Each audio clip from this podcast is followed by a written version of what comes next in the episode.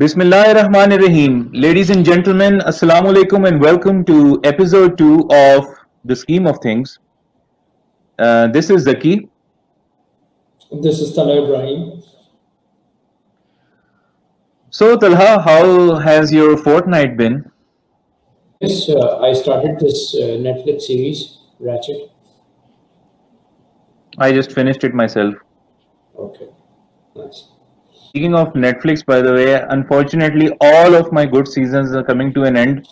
Uh, I am a big fan of British comedy, and uh, Oh, my favorite series, including my wife's, uh, we watch. Uh, we used to watch Toast of London, featuring Matt Berry. Ec- excellent series, excellent series. I, I, I really enjoyed You it. can never get enough of Matt Berry, Yes. to be honest. And uh, so all my seasons are coming to an end, and so I was recently motivated by somebody to install this uh, new app. I won't mention the name; it will sound like a paid promotion, but I am not. It's a local uh, streaming app. Didn't find it useful. I'll tell you about it later. As far as the topics are concerned, uh, yeah, there are uh, quite a lot of topics, but uh, I'm going to particularly focus. What I have planned actually is.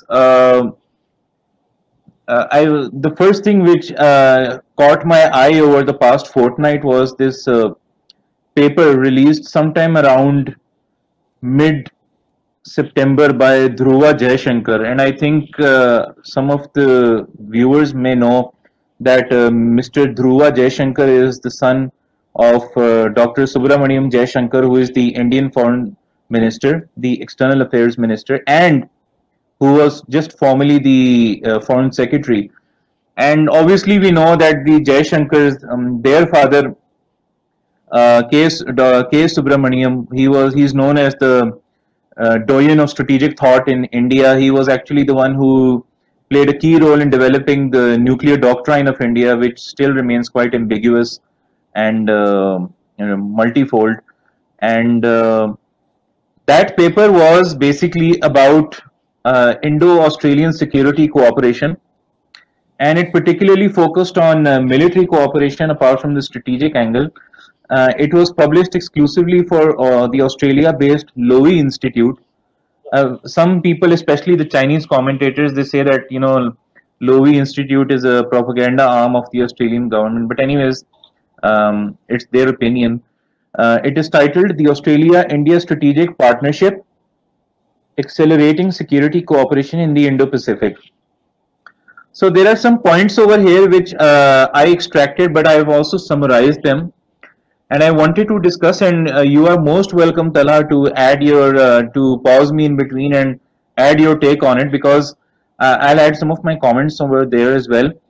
So um, interestingly, while uh, Dhruva Jaishankar has been a long-time advocate of uh, Act East Asia policy in the Indo-Pacific, in this particular paper, he has actually tried to point out the discrepancies and the divergences between the Indian and Australian approaches to the Indo-Pacific concept. Very interesting because you don't find this from someone who has himself remained an advocate, and um, it would be uh, it would not be prudent to say that what Dhruva Jaishankar is saying reflects the Indian government's position, but uh, we have to keep in mind that his working papers have been carried forward by the MEA in India, so it might reflect some sort of an official endorsement as well to a particular extent. So, you know, for starters, Dhruva writes that for India, the entire Indian Ocean will take precedence, while for Australia, it will be the Southwest Indian Ocean in its immediate north and the South Pacific. So, the first thing he points out in that very large paper is that India will obviously concern itself with the entire Indian Ocean, the IOR. But for Australia, according to him, it will only be concerned with the Southwest Indian Ocean. And I think uh, you can see a lot of that going on that Australia isn't too eager to venture into Western Indian Ocean. I, for one, have not come across any sort of posturing which could indicate that they've taken an interest in the Western Indian Ocean. So, uh, I mean, Japan obviously has, the US definitely, and uh, India as well. And then he summarizes it as follows that there are three factors which constrain bilateral strategic cooperation between India and Australia. Number one, he says mismatched capabilities. Very interesting point. Number two, he mentions asymmetric priorities. And number three, he mentions contrasting strategic circumstances. So, coming to point one, mismatched capabilities. I'll just quickly skim over it. I don't want to go into detail. Uh, he says that um, India is invested more into carrier battle groups and nuclear powered ballistic missile submarines, SSBNs, which Australia uh, doesn't seek. So, you know, this is educational for me as someone who's been watching the place, and I'm sure this uh, might interest you as well. Australia, while it doesn't have an interest in SSBNs, it doesn't have an interest in carrier battle groups, which of course uh, our favorite uh, Mr. Rawat was very eager to blow down. So you don't see that happening as well. And then he says that the Indian Air Force has limited power projection capabilities and it is dependent on Russian platforms, true Sukhoi and MiG, etc. Uh, and he points out that uh, basically um, the most unifying factor among Indo-Australian uh, forces is the special forces cooperation, and large-scale exercises have been difficult. So this is quite an acknowledgement. Uh, and he says that he points out that although both countries, India and Australia, have P-8 aircraft for maritime patrols and reconnaissance, but the cooperation is difficult because they don't have a secure communication channel. I think you've been following the news that um, uh, India and the US are about to sign a BECA, Basic Exchange Cooperation Agreement, right? So they already signed COMCASA. You know why COMCASA is important? Uh, because uh, that enables secure uh, uh, communication between uh, same platforms being used by different armies. So they don't have it with Australia. So obviously, when they're partaking in joint exercises or multinationals such as Malabar, you won't see that sort of interaction taking place because of these hindrances. I think this is a very pertinent point that he mentioned that India is dependent more on platforms which are of Russian origin and which do not necessarily conform with Australia's platforms which are more uh, of US origin and European origin. And then coming to the next point, uh, he mentions about uh, asymmetric priorities. He says that for Australia, I quote, the challenge of China relates to its own politics, society, and economy, whereas for India, China is a direct military threat. Very interesting point. Again, you see, it is true that Australia wants to increase its economic cooperation with China. It, the only reason it has been apprehensive is about, you know, uh, because of the US State Department trying to push about uh, Huawei allegedly trying to, you know, create backdoors and the Chinese uh, allegedly involved in uh, industrial espionage, etc., or trying to create uh, so-called sleeper cells on Australian territory. And indeed, Australia does not perceive China as the sort of strategic threat which India does. And obviously, uh, I recently completed this very interesting course by Stimson. They have that strategic chain. It's a link between China, India, and Pakistan. Australia's strategic dynamics are not impacted by whatever China does on the nuclear front. That is also a big point.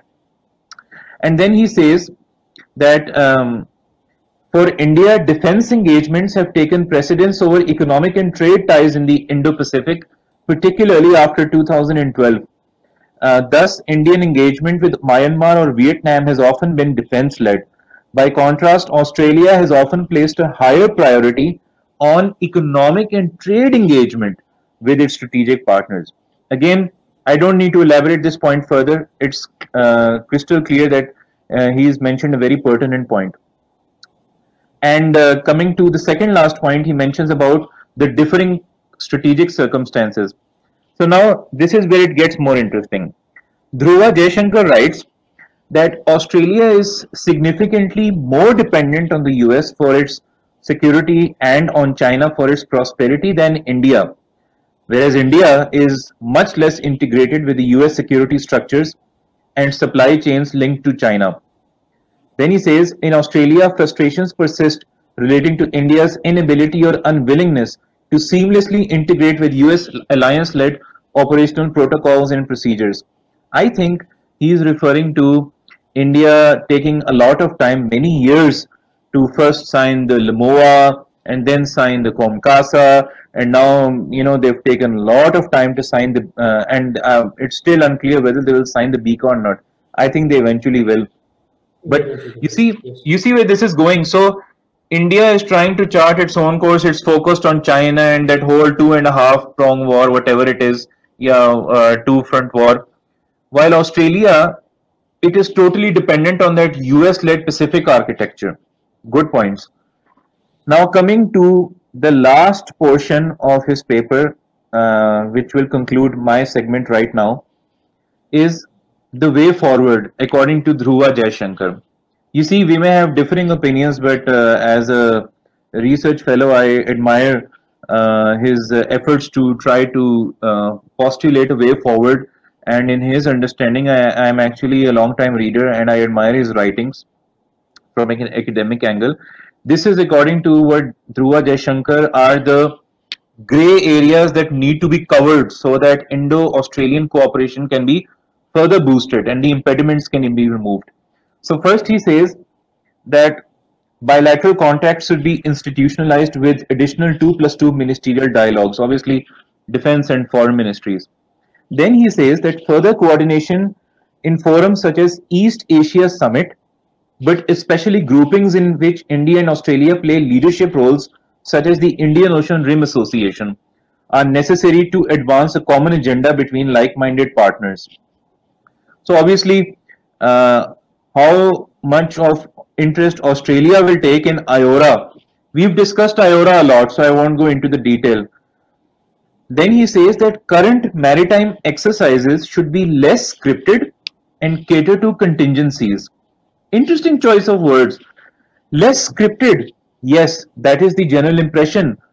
You are suddenly involving so many players, all the quad players into the Malabar you are uh, engaged in uh, cooperation with Australia and uh, posturing, naval posturing in the uh, Strait of Malacca near the Andaman and Nicobar Islands. You've set your eyes on, uh, you had this very, very uh, talented Indian researcher who suggested that India should give Australia access to Andaman and Nicobars in exchange for India getting access to Cocos Islands, where Australia has a foothold. So obviously, that whole thing going on. And Need I mention just recently, Australia and India concluded their bilateral maritime exercise in the Eastern Indian Ocean.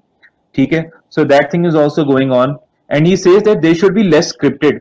I think that points toward the fact that yes, indeed, all of these exercises seem to be more of a hype or uh, para, uh, you know, the hyperbole, trying to give a message to China and trying to show everyone that all of the Quad stakeholders are in place. We saw that recent Quad meeting of the foreign ministers. They were all trying to, you know, say that we all are one, the quad does exist. And for the first time, you saw the actual term quad being mentioned in press releases.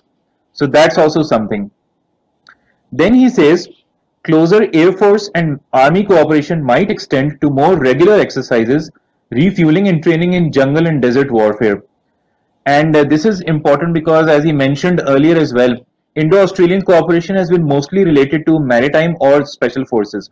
So he is suggesting that you know jungle and desert warfare it comes under special operations, but also uh, counterinsurgency.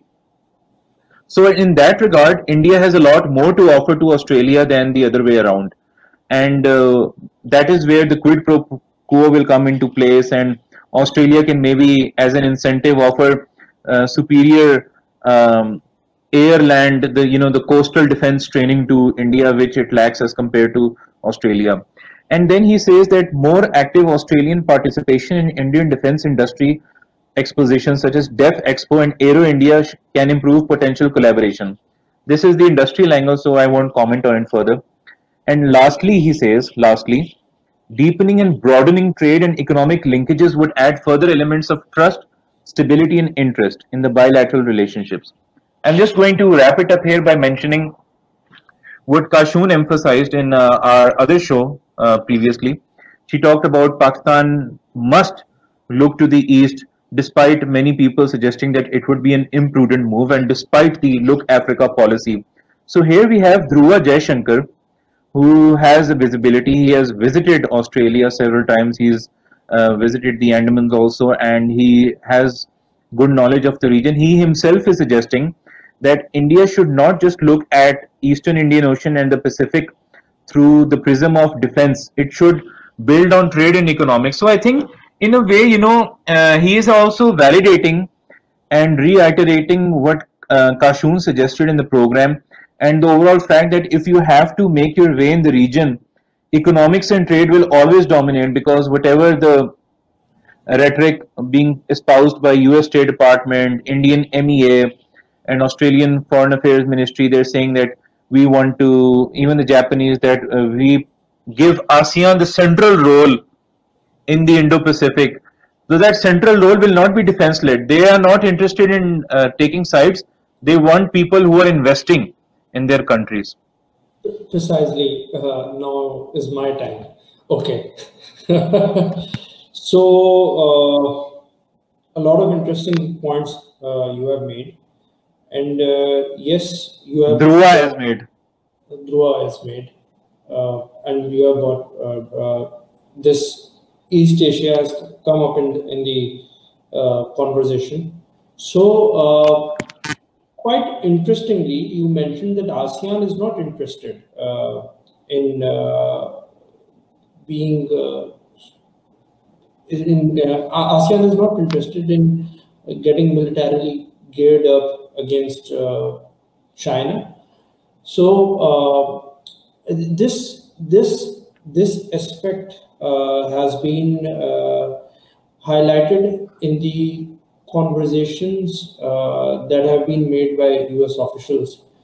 Uh, uh, the, if I can recall, if I can recall it correctly, we saw this in, in, in, in an interview that was given by Pompeo some days back, uh, in, we, in which he said that uh, uh, in which he uh, said that uh, he, in, in, which he talked about some effective effective multilateralism in the region, in the East Asian region. So that yes. means, so that means that for the United States, ASEAN is a lost cause. Uh, and they are uh, his his comment uh, is it, it is not that Pompeo has talked about effective multilateralism in the region. Last year, uh, uh, a deputy uh, in the State Department, uh, Stephen Biegun, has uh, talked about uh, yes strong multilateral structures uh, there, there is an absence of strong multilateral structures, and there is certainly uh, at some point of time we, we need to formalize a structure like this. Some uh, comments of this sort. So um, this means that uh, this in, in, in the institutionalization context uh, that is once again mentioned in this paper that you have talked about in the conclusions. Yes. even the, the, the US officials do not consider uh, this as an effective institutionalized arrangement. This this current uh, dispensation between India, Japan, Australia, and the United States. Yeah, the Quad. In the Quad, and they uh, are uh, emphasizing. They are now emphasizing on results oriented, uh, results oriented multilateralism. So uh, they, they are now uh, they, are now, they are now more uh, into this mode that the ASEAN na nations need to uh, need not just speak up but also act up against uh, the against China. And on its part, ASEAN refuses to pick side in this intensified US-China strategic rivalry in which India is also now a major stakeholder.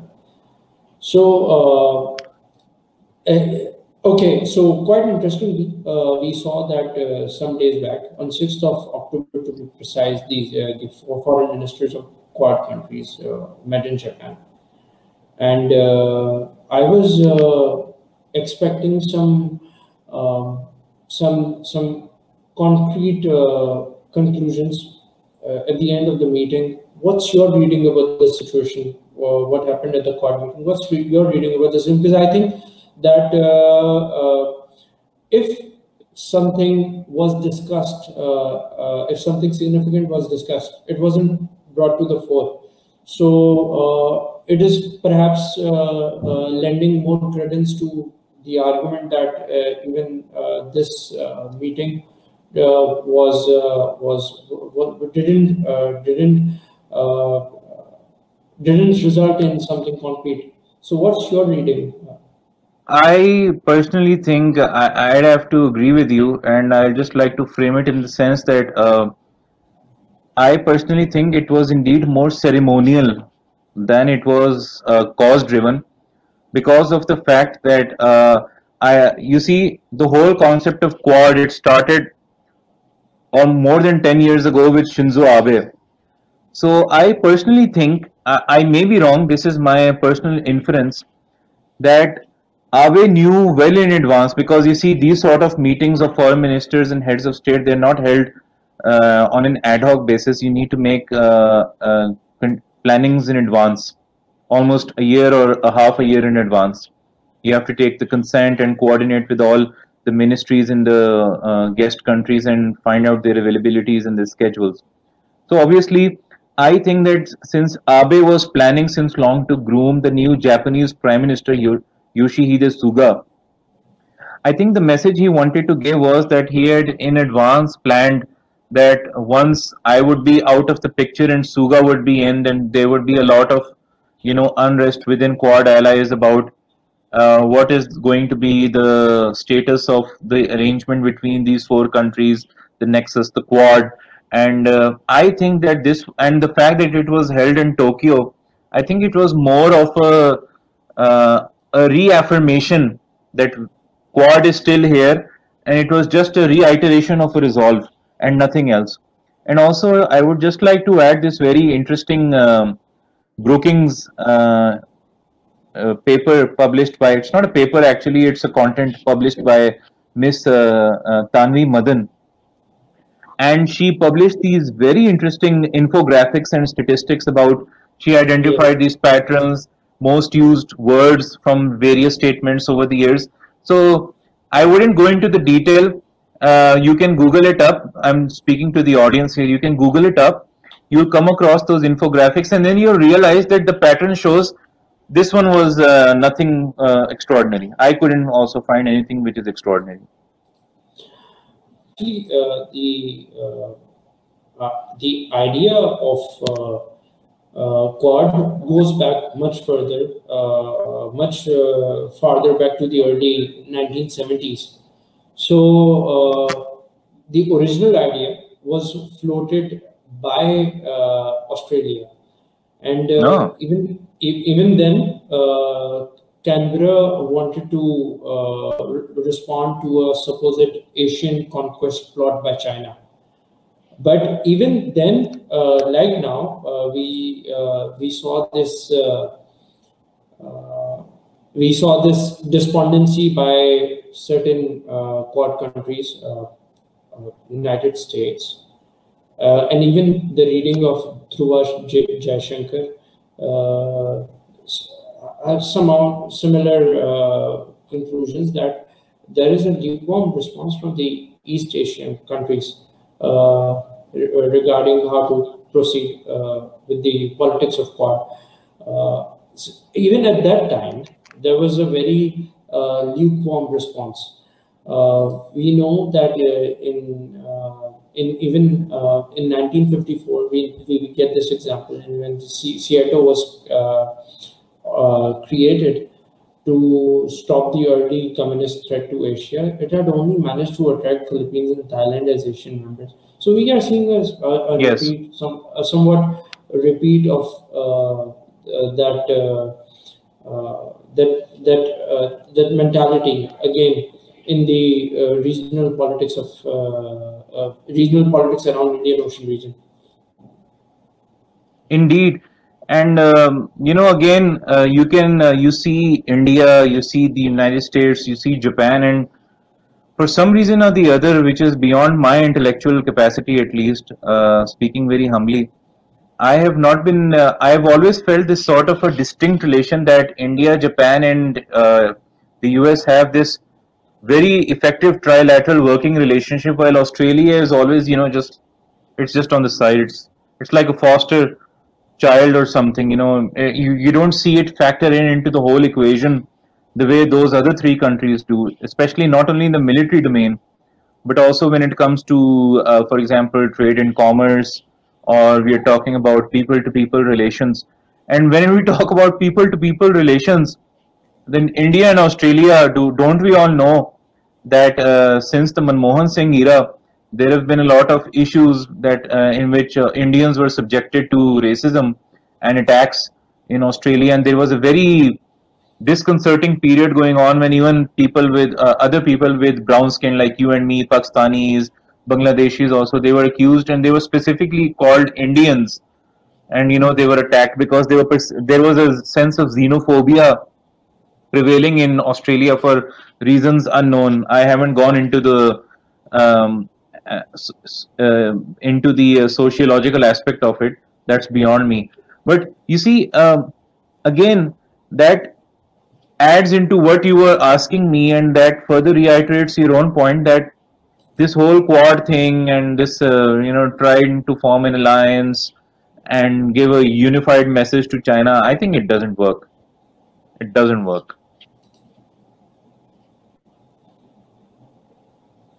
You're very right. Uh, so, in fact, uh, uh, I've thought about, uh, I've often thought about uh, getting a survey conducted, uh,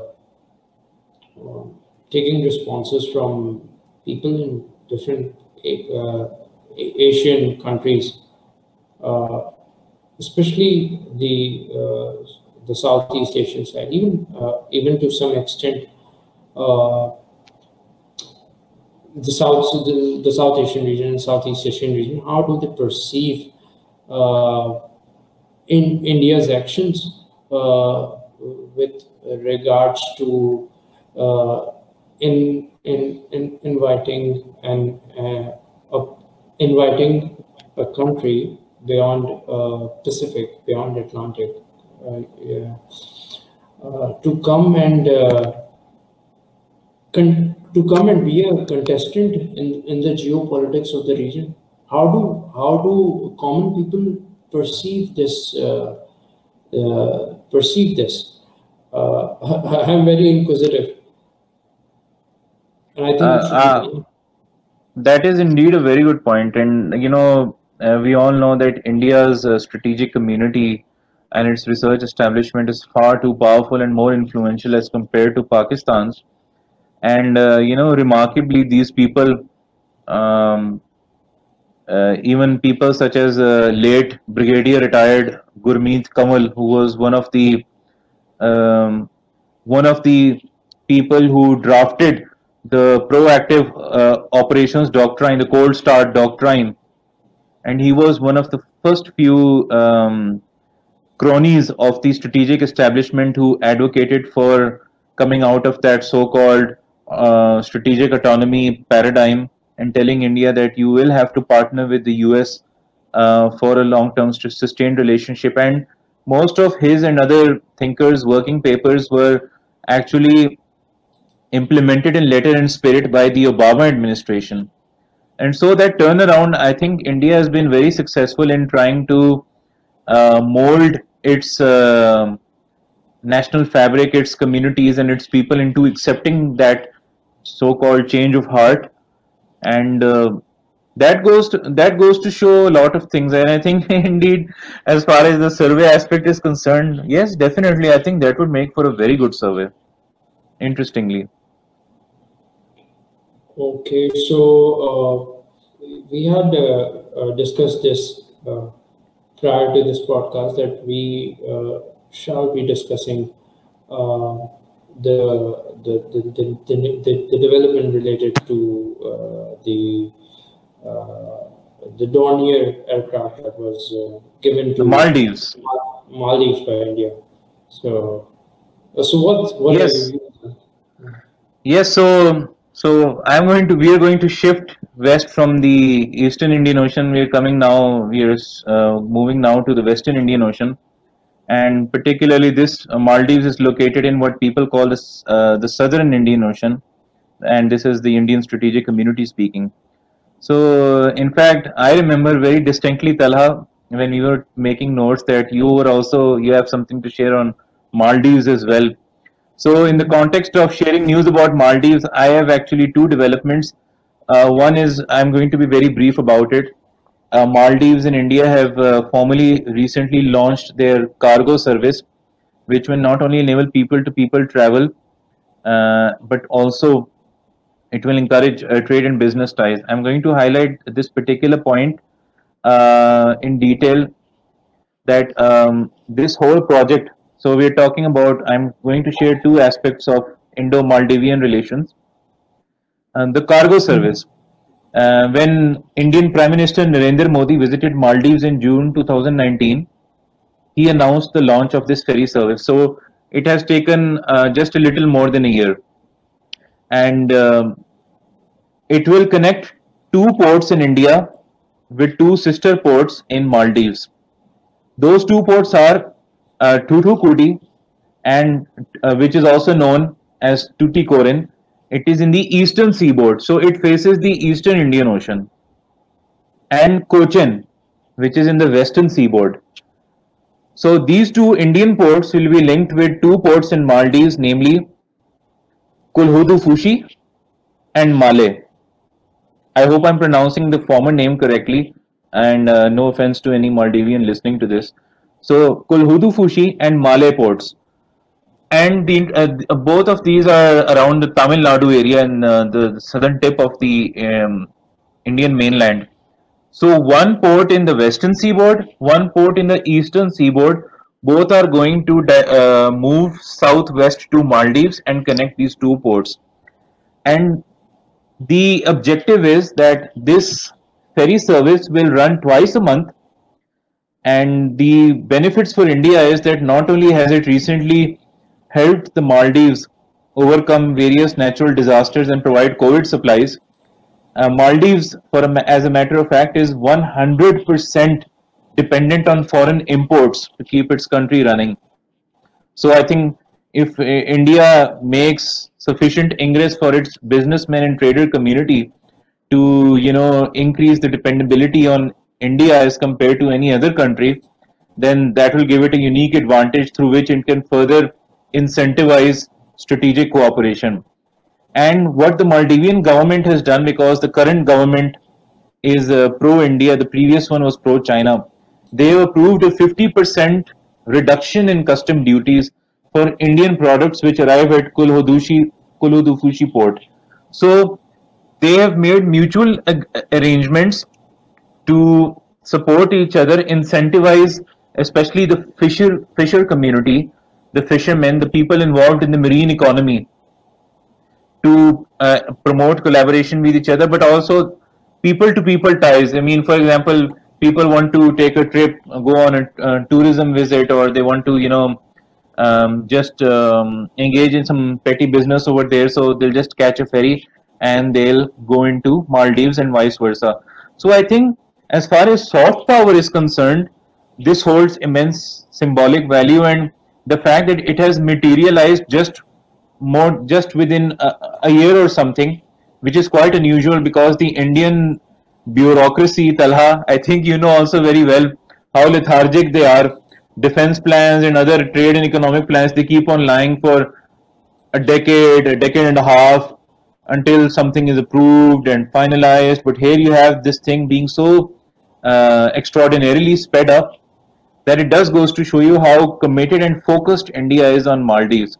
Speaking of focus, the next and final point on this uh, topic from my side is the, that India provided a Dornier maritime surveillance aircraft to the Maldives National Defense Force. The objective, reportedly according to what the media has said, is to keep a closer eye on, I quote, the movement of Chinese vessels in regional waters, unquote.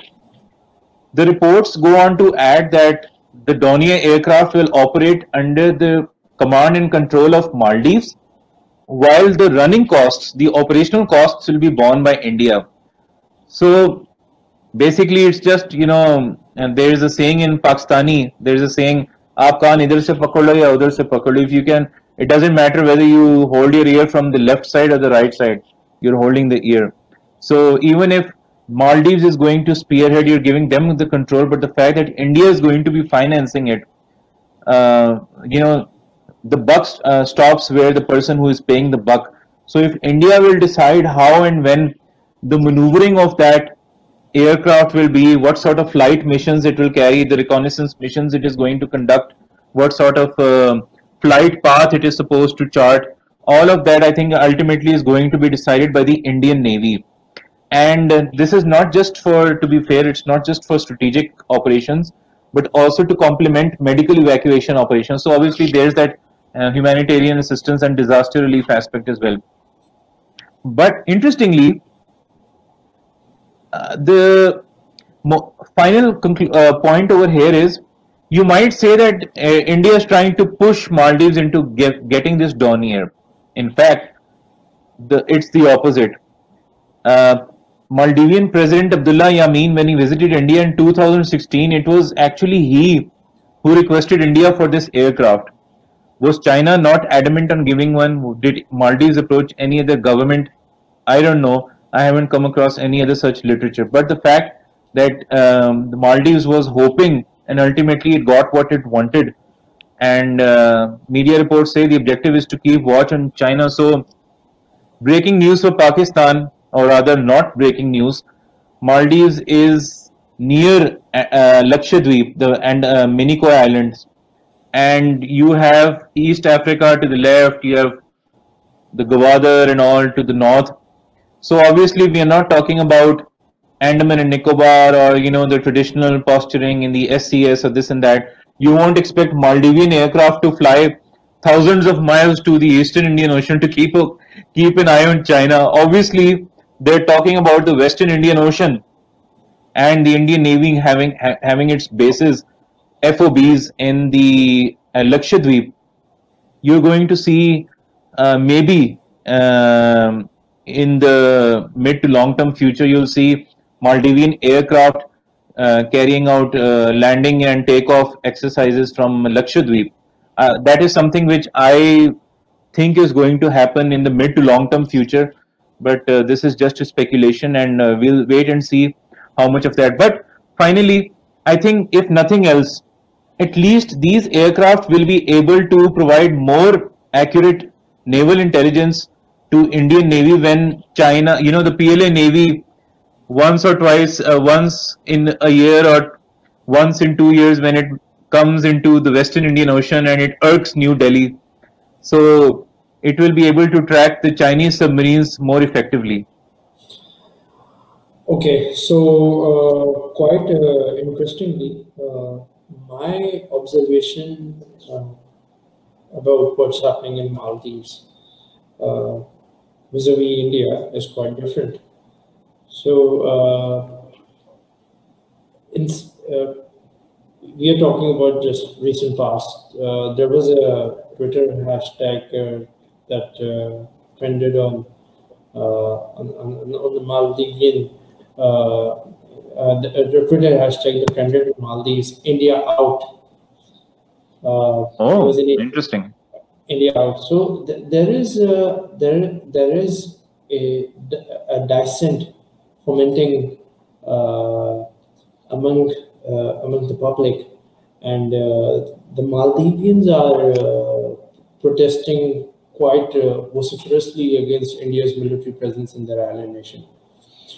Um, Interesting. Interesting. There was this, there was this hashtag that came out. Uh, there was a motorbike rally that happened, uh, and it, uh, according to the news reports, it, it, was the second such event in recent weeks to protest against India's military presence on Maldivian soil.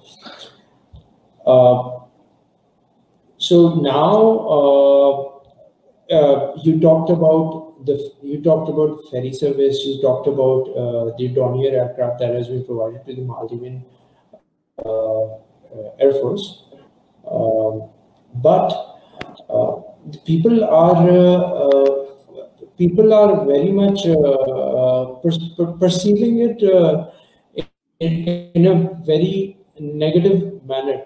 the way India has uh, the, the, the current incumbent government of, uh, I guess, uh, the present name is Ibrahim Mohamed Okay, the present name is Ibrahim Mohamed So the so so the Solih government has formalized a new agreement in which the, it will allow the Indian courts to adjudicate mm-hmm. on issues in Maldives that impact on Indian economic interest. So uh, wow, even, wow, so I didn't know that. So even this is not being uh, perceived uh, uh in a friendly manner uh, by the Maldivian people. And India is apparently insisting on, the, India has apparently insisted on this agreement uh, because uh, uh earlier, uh, back in 2012, a minister in the earlier Maldivian government, uh, uh, uh, Hussein Sharif, has given has given a quote to a certain newspaper that the Maldivian government annulled uh, uh, annulled uh, an agreement related to Indian invested airport. So we need to watch Maldives more closely. there, the even even the uh, even the the, the journalist uh, community has uh, recently inquired from the speaker of the Maldivian parliament, Mohammad Nasheed, he is he's considered as pro India. Oh, definitely, he's very pro India. He's very in fact, his first regime was installed by New Delhi. Yes. So, uh, in, in, his interview uh, uh, to, to the press, he's talked about how the uh, India Out hashtag, the social media tagline of India Out, was being used predominantly by foreigners typical. okay. Typical, typical. and, and, and a very, uh, and, I, and, I, and I found it very comical. He said that uh, it is a characteristics of developed nations to have military personnel of other nations. wow. Wow. So, what is uh, Mr. Nasheed suggesting? Does he want uh, the US or India to does he want India to replicate the US model of you know entrenching itself in Sri Lanka the way uh, the uh, uh Sri Lanka was quickly you know uh, persuaded into signing the ACSA and US has practically taken over its facilities without any question or some sort of legal obligations and liabilities so what is he expecting? You know, you know that's what I was. I was just going to comment this out of a joke, but now that we've mentioned it, it gets even more funnier, and now it's become more ironic because uh, if they're talking about foreign actors, isn't India a foreign actor? Of course, it is. Yes, but then you see, and uh, don't we know, Talha, that uh, there is the particular tiny island of the Maldivian main archipelago which has been acquired by China and it has been bothering the Indians for a while now. Yes, uh, China has invested heavily in Maldives, and uh, so, sort of like this this contestation, this competition is going on. But do you uh, think, Talha, uh, what you've mentioned, you know, these are the things which I didn't read, and uh, it's very interesting to hear this from you.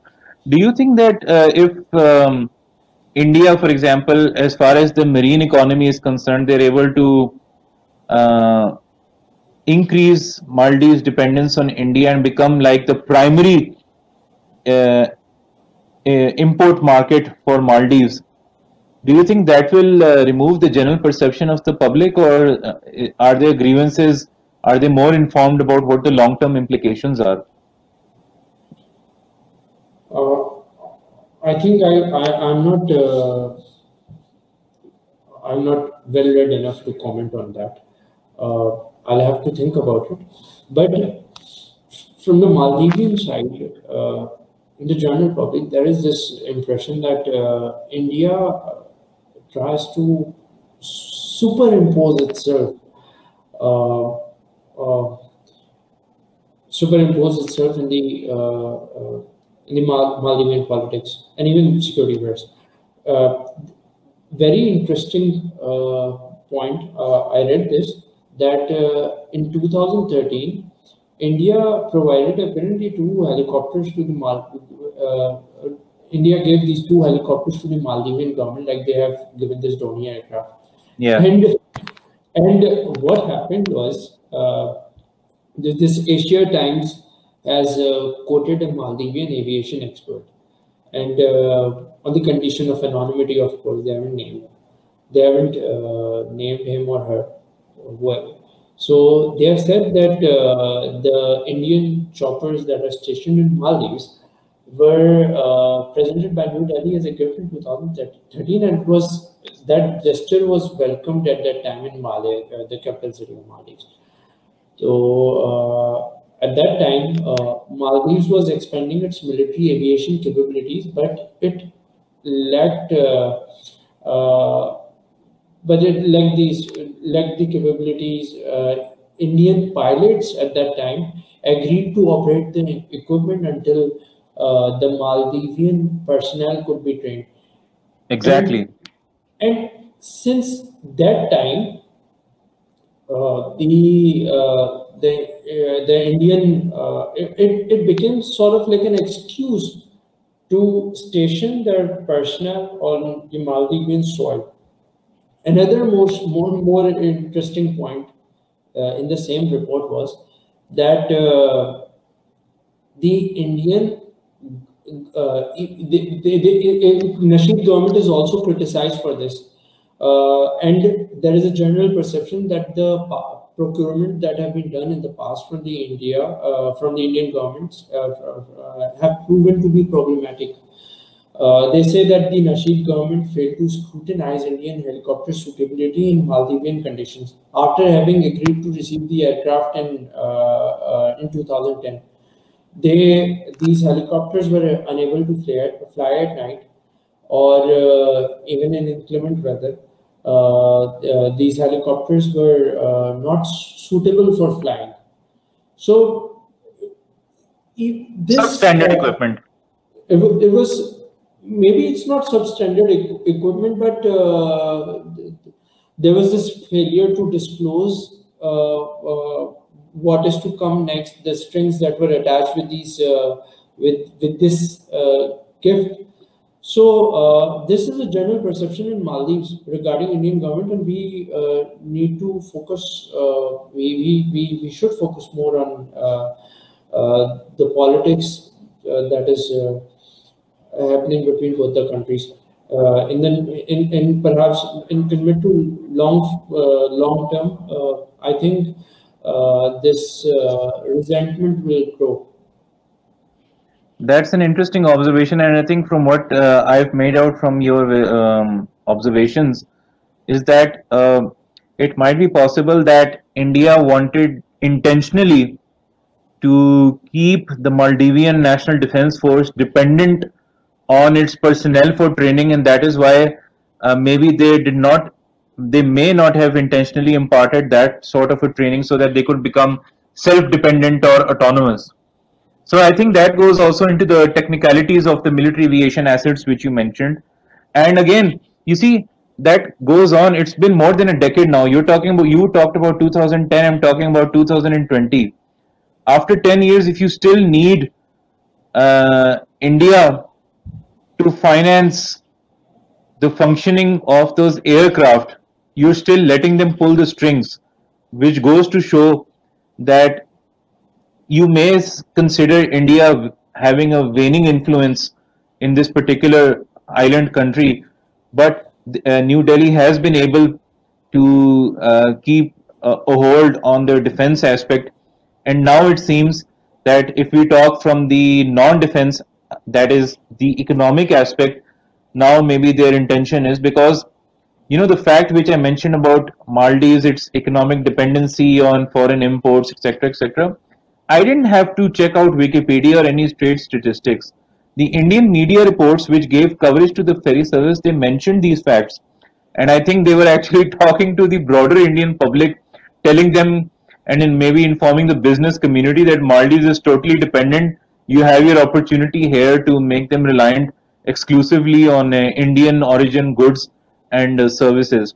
So from both the angles, I think uh, that's their ultimate objective that the string should remain with uh, New Delhi.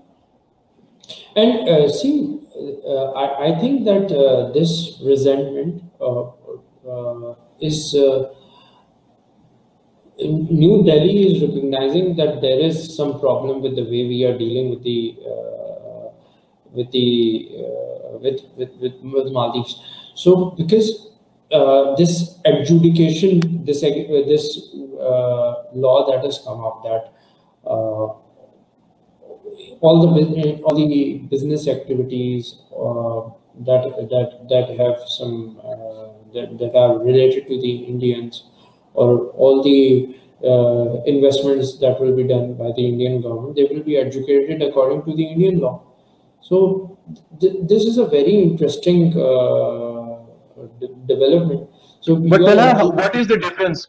What is the difference between Indians entering into Maldives and being governed by Indian law, okay, and just nearby the Americans entering Sri Lanka and being governed by American law? Both these island countries have ceded that legal sovereignty that uh, the, the principle of sovereignty basically is i think foundationed upon the fact that the host country is able to prosecute or charge people within its territory according to its own laws.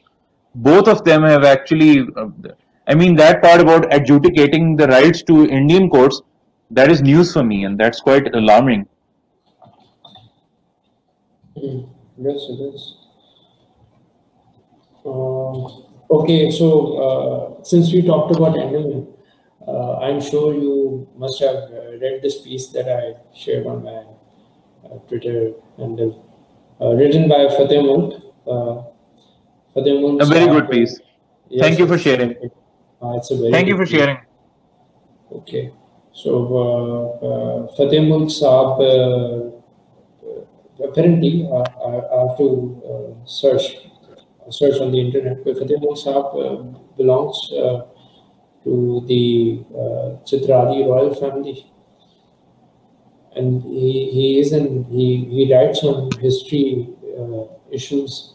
So I found that, that piece very interesting and I would uh, like you to uh, comment briefly about it because I think that we need to end soon. So some comments from you about the piece for the convention of audience. Yes, um, I think the part about um, the Pakistani leadership of the time, the the founding uh, leaders who attempted to try to gain control of uh, Andaman Islands. I think that uh, just goes to show you, you know, before you tweeted that article, believe you me, I am the guy who sits online and I love to read the history about this Indian Ocean region. And for some reason, and I'm particularly thankful to the writer, I could not believe the headline I was reading, and then I had to actually open and read it. That yes, Pakistan was interested. We all know that uh, Andaman and Nicobar were initially, you know, they're being sought after by the Japanese. And uh, India successfully did manage to get them, and the fact that um, just goes to show you how visionary uh, Pakistan's leadership of the time were. I mean, just imagine the sheer, the impeccable nature of that vision that you started off from mainland India, West Bengal, D- Delhi, and Mumbai, and then you go to Karachi and all but you're thinking about the long-term future of Andaman and what its strategic utility could be for Pakistan. I mean, just imagine that sort of leadership over there, that visionary leadership who were looking more than 50 years ahead about what would what sort of value it would add to Pakistan's territory. And this just goes to show you that um, while Pakistan was obviously not able to realize that and try to bring Andaman under its fold, because that would I think it would have been a logistic logistical and administrative nightmare in the present scenario with India positioned in between trying to control the Andamans. I mean, if uh, Bangladesh was still East Pakistan, that would have been another story. But yet again, um, but But on the western side, Pakistan was able to secure Gwadar and the Makran coastal belt from Oman. Okay? So uh, uh, this actually this article, if you view it in the proper context, it actually goes to show you that our national leadership of the time, the founding leadership, the founding fathers, uh, the founding uh, Madri they were all thinking from a from the mindset of that era in which maritime power played also a very important role, which you don't see nowadays. We have all the talk about a blue economy and this and that, but uh, successive leadership since then has not looked into uh, how Andaman could have been an opportunity, or even you don't talk about Andaman, talk about Lakshadweep. What is the harm in Lakshadweep? I mean, that is also where India had tried to uh, seize the territories and bring it into its fold from uh, the former undivided India. So, I personally would recommend that um, the people uh, watching us and listening to this podcast, um, Talha was uh, shared this fantastic piece by Fateh Mulk Saab. You should look into it. And now people like me, nobodies, who are looking at all these strategic exercises, military infrastructure being built in Andamans, how now after more than 70 years of Pakistan's independence, how that is serving as one of the most crucial pivots in deciding great power competition between US and China in this region and how that is something we missed and we didn't focus on adequately as we should have. And I think still we got Makran and we got Oman, the coastal belt, but I think this is a debate which needs to be elaborated in more detail in some other segment. But thanks for sharing that article. That was that was so refreshing to read. It added a lot of knowledge which I did not have before, and it, it is definitely a must read.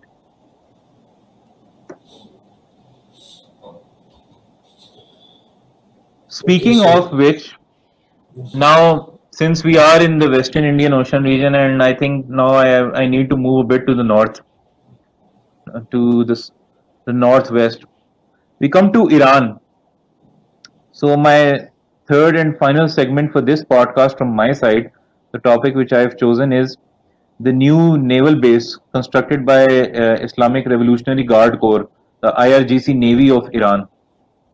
So I've collected some figures. I did a bit of geo mapping, and recently uh, the IRGC Navy. So just to clear for the audience, I won't go into details.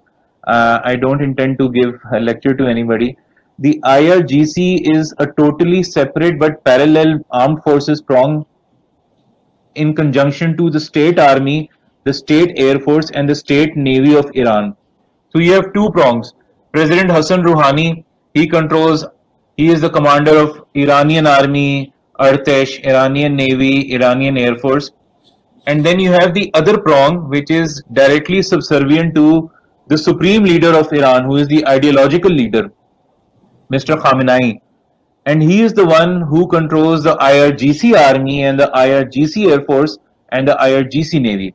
So these are two separate prongs and obviously the political ramifications of it are different. I think I mentioned this in some other previous uh, podcast of ours, or maybe in one of my articles, that when you talk about collaboration, uh, for example, yes, the recent Russia China Iranian naval exercise, which took place a few months ago, uh, hosted by Iran near Bandar Abbas port, that was with the Iranian Navy, not IRGC Navy, because uh, I, keeping Russia at aside, Russia doesn't care, but China is very cautious about uh, participating in exercises with IRGC, which could upset uh, Middle Eastern allies.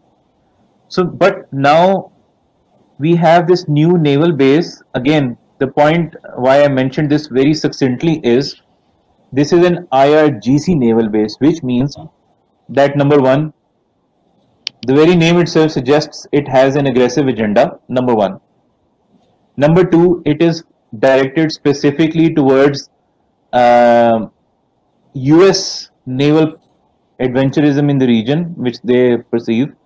And obviously, now uh, that the um, Israeli Arab rapprochement has also been taking place there's an increased threat of the Arab-Israeli nexus in conjunction with U.S. Naval Central Command being able to control the entire waterways from Red Sea to Gulf of Aden to Gulf of Oman to Persian Gulf all the way to the Arc. So this base came about. Now, the name of this base, it is at Sirik. It is located in Sirik and this is a coastal Iranian town which is uh, to the east of Strait of Hormuz. Uh, and it is, uh, if you look, it is just across the UAE and Omani territory and it lies just between the divide connecting Persian Gulf and Gulf of Oman, right? So facing Saudi Arabia uh, and UAE, you have the Persian Gulf, and facing Oman and some parts of UAE like Fujairah, you have the Persian Gulf. A very, very important and sensitive maritime route, not only for ships, but especially commercial marine traffic. I did some geo mapping and I just for the sake of uh, public knowledge for the audience listening to this, if you just want to have an idea of what is the exact location, you can just Google it up and enter Sirik. You'll get the map. But as far as distance is concerned, it is 390 kilometers roughly to the west of Chabahar. So it is almost 400 kilometers west of Chabahar, much further than uh, Pakistan's area of the Makran coastal belt. And it is just 114 kilometers east of Bandar Abbas. So it is between Bandar Abbas, which is the main uh, port of Iran, the, where the Iranian Navy is mostly found exercising, and Chabahar. So IRGC again, you see, they are not utilizing Chabahar. I think they are apprehensive of maybe entangling the uh, Indians and their strategic interests uh, into something which they would not like to be a part of. So that's why they have maybe maybe had set uh, have set up this new base. And this base, since we all know, I don't need to mention this, IRGC commanders, not the Iranian military commanders, the IRGC commanders routinely, I think almost once per week, if you read agencies like the Tasneem News Agency, Mehr News Agency, Fars News Agency, they they issue threats to the UAE leadership that our rockets can land in Dubai, our rockets can land in Riyadh, our rockets can land in Dammam, our rockets can land in Abu Dhabi, and we you are just at within our reach. And if Israel tries to attack us, we will immediately retaliate. This is their new statement. It said that um, they will um, retaliate against the UAE if Israel strikes Iran. So you know they formed their own strategic chain so just to give an audience the sense of what actually their distance is the new naval base at Sirik is just 224 kilometers from Dubai that is very very easy for just a basic missile to reach so it's even more close now because people were saying that you know um, I think maybe even Pakistan had this point that trying to build the narrative that Chabahar could be used as a sort of a strategic base against, you know, Arab countries and trying to, you know, play tit for tat against each other. Okay? But I don't think that that's going to work because this new base, it is more closer and it is not just close to UAE, it is also close to Bahrain and Saudi Arabia. So the distance from Sirik base to Manama in Bahrain and Dammam is almost equivalent to Manama it is 656 kilometers. To Dammam it is 694 kilometers. I used Google Earth for just a basic, um, um, um, you can say a, a scalar mapping. So just to get a rough idea. So these are just rough estimates. So you can see that Bahrain, uh, the UAE comes within the first zone of an easy target. Then you have Oman, but obviously Oman is a separate story altogether. Then you have Bahrain and Saudi Arabia and that new naval base is obviously now you have Iran building up its assets. So what do you think? Are the Arabs not going to Saudi Arabia and the UAE? Don't you think they're going to respond to that in kind? And so you ask yourself, is this new? Well, um, it happens that if we move a few months ago, in June 2020, IRGC Navy Commander Rear Admiral Ali Raza Tangsiri He said the base is built, I quote, on the request of military leadership, unquote, and would be used for protecting. I mean, this was his claim that this is for protecting Iranian vessels and counter piracy and blah blah. But interestingly, he says Rear Admiral Tangsiri, he says this was built on the recommendation of military leadership, not the political leadership. Why? And why not the regular Iranian Navy? So, what he is actually indicating is that this is built on the request of the supreme leader of Iran, keeping in view long term strategic interests. This has got nothing to do with President Rouhani and his uh, political administration, which is an elected government in uh, Iran. So, this is basically Mr. Khamenei and his regional agenda to create a forward outpost for the IRGC Navy. And the in the next month, in July 2020, Mr. Rear Admiral Tangsiri re- revealed a few extra nuggets to try to create further suspense among international observers. He said that um, there are underground, underground, I repeat, underground speedboat and missile cities in southern Iran. And he said, he added in the same capacity, he said that IRGC Navy is going to be quote unquote nightmare for the US. So he named the US and he said that we are going to be a nightmare. We've built an underground city, we have underground bunkers, we have speedboats. And obviously, what are speedboats used for? They are used for maritime interdiction operations, special operations. You need to engage in hybrid war. Okay? So that naval element of a hybrid war, you don't use speedboats in a conventional uh, naval operation. So uh, before I conclude this segment, I would just like to quote uh, the IRGC Chief of Staff, not the IRGC Navy, the whole entire IRGC Chief of Staff. Uh, looking, uh, you can basically equate him to maybe the um, Joint Chief or the DG Joint Staff in from Pakistani angle. So IRGC Chief Commander Major General Hussein Salami, when he commented upon the new naval base at Sirik, he said, I quote, the country's combat operations ship operations, reconnaissance, as well as defensive and offensive operations in the Persian Gulf will further develop. Unquote. So I think there you have it. So if he himself is mentioning and offensive, it makes it clear that offensive nightmare to the US, you're going to see further con uh, confrontation and contestations in this region. The question remains, while you can talk a lot about Pakistan's interests and this and that. What about Iran? I mean, if the I'm just curious. You mentioned about conducting a survey on uh, how South Asian countries and Southeast Asian perceive an extra regional actor coming and you know aiding India and the region. I would like to see a survey that these statements by IRGC leaders, whether they're the Army, Navy, or Air Force, are they not going to create complications for India's own ambitions in Chabahar? I mean, how can you exclude that portion and create a bubble while creating implications for other regional countries?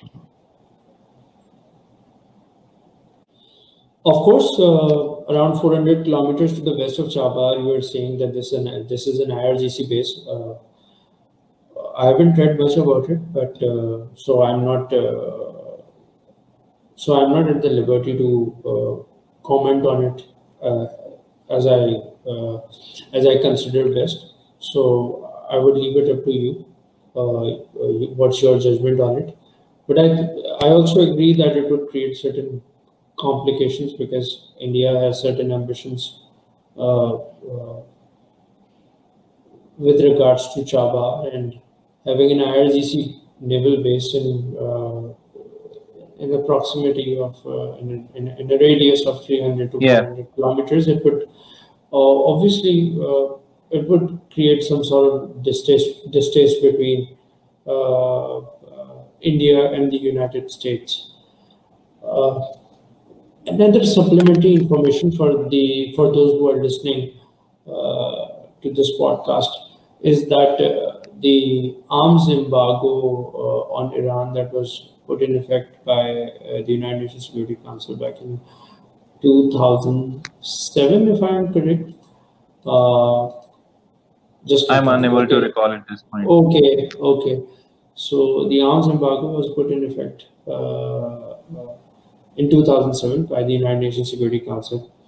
Uh, uh, it uh, the it is expiring on the 18th of October. So so there is this the Russians have shown their interest in selling uh, S-400 systems to Iran. So, according to uh, this uh, ambassador, uh, this Russian ambassador to Iran, mm, I don't know how to pronounce his name, so I would go with the first name, Levan. Levan has talked about that we won't have any problems in selling uh, S-400 weapons to Iran from October 19 and uh, he's he has also mentioned that the Russia that that Russia is not concerned with the uh, threats from United States, and uh, the U.S. is interestingly talking about uh, how it would how how it will unilaterally snap back in, uh, international sanctions on Tehran that are there is a according to them there is a clause in JC uh, JCPOA Joint Comprehensive Plan of Action that they uh, did back in 2015. Uh, they said there is this clause that would put that would come in effect, but uh, uh, this uh, this this utterance of U.S. officials has been rejected has been rejected by the other permanent members, and yep. uh, so it, it it has been it has not been considered it has not been taken seriously by UK, France, Germany. The Arabs recently gathered together, you know, in uh, earlier in Poland, if you remember, several months yes. ago, and they held that uh, Warsaw conference, and then they had they had one in Bahrain, uh, and in which they uh, the Saudi Arabia was particularly vocal in trying to unite the Arabs in mentioning that whether the US goes ahead with it or not, but the Arabs will try to consistently lobby for another round of uh, arms embargo on Iran.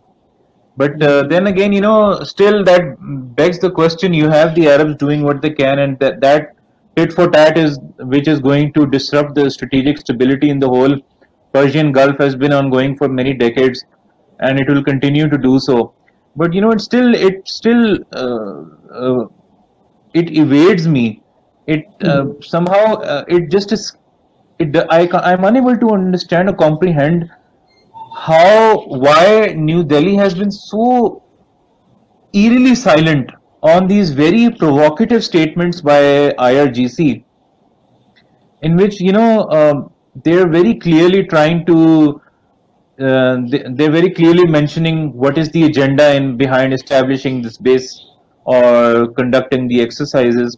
And while Chabahar is not too far away, I mean, have they received some sort of guarantees from the other side of Iran? I mean, the ones who are uh, maybe supposedly going to fight with Iran that Chabahar will be kept out of it. It just simply evades me, and I think that silence is something that the international community and especially the United States itself has not sufficiently looked into. It has, during the Obama administration, the United States kept overlooking Iranian uh, transactions with Iran, India, despite the uh, uh, sanctions imposed. And then you have Ma Michael Pompeo, the Secretary of State, the US Secretary of State, who is very vocal against the CCP and Iranian leadership by name. Yet they don't see that maybe some sort of uh, Indian assistance, the infrastructural support or other security support in Chabahar could end up being used by IRGC assets. How is that not a possibility? How is that not going to actually boost? Because I think, Talha, I think you also came across this very interesting and detailed article. It was a very lengthy article a few months ago in which highlighted how the IRGC empire is itself a business empire which has amassed billions and billions of dollars. I'm not talking about uh, the Iranian currency, but billions of dollars. It's a self-sustaining industry. Basically, all their ex excursions overseas are for political and economic gains, and they have their own defense industrial base as well.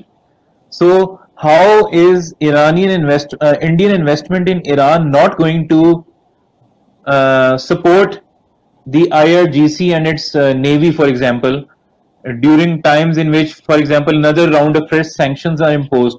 The lifeline will act, the economic lifeline will actually be provided by India. Mm, no doubt, no doubt. These are serious concerns.